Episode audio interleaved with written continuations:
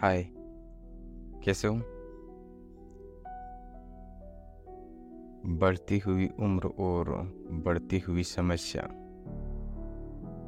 और बिखरते हुए रिश्ते अपनी समाज में व्यक्ति को बोलने पर मजबूर करते हैं और समाज उस व्यक्ति को मौन करा देता है।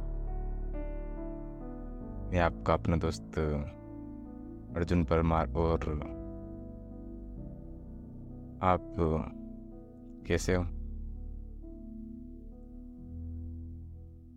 मेरा दोस्त बहुत वक्त हो चुका है आपसे दिल से दिलों तक की बातें जो कि मैंने अब इस एपिसोड में करने वाला हूँ और जो कि बहुत वक्त निकल गया मैंने ये छोटे छोटे जो वीडियो मैंने ज़रूरत से यूट्यूब फेसबुक और इन पर डाले हैं, लेकिन जो कि आपसे बात नहीं हुई पाई है। मेरे दोस्त, ये बात सच है कि आप जैसे जैसे उम्र बढ़ती है ना, वैसे वैसे व्यक्ति की जो बुद्धि की वृद्धि होती है और समझने की शक्ति पैदा होती है। तो जैसे हम अपनी जिम्मेदारियाँ अपने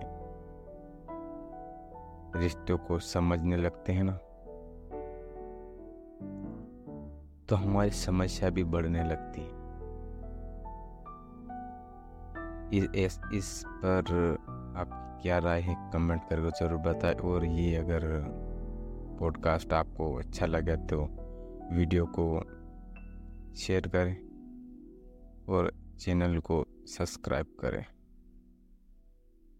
मैं आपसे खता हूँ दोस्तों क्योंकि ना आप मुझे फॉलो करते हो ना और मेरे चैनल को सब्सक्राइब करते हो। मुझे पता नहीं यार कि ये वीडियो कब, किस वक्त, किसके पास रिकमेंड में जाएँगी और कौन इसको सुनेगा? किन किन व्यक्तियों तक ये वीडियो जाएगी और ये कब जाएगी? और आज की जो तारीख है वो सत्रह आठ दो हज़ार तेईस है। और सुबह का वक्त है जो कि फिक्स आठ बजे हुई है। तो मेरे दोस्त अक्सर बढ़ती हुई उम्र के साथ व्यक्ति की समस्या भी अधिक होती है और उन समस्याओं को सुलझाने की कोशिश करता है और उनको समझने की कोशिश करता है।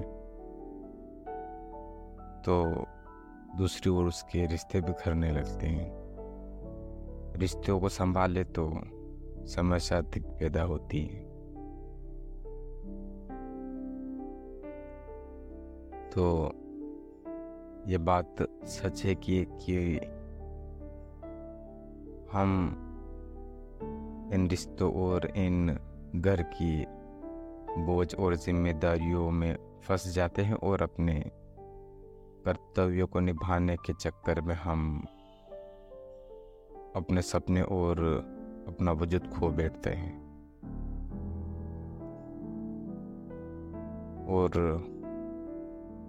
इन समस्याओं को सुलझाने के चक्कर में हम जो कि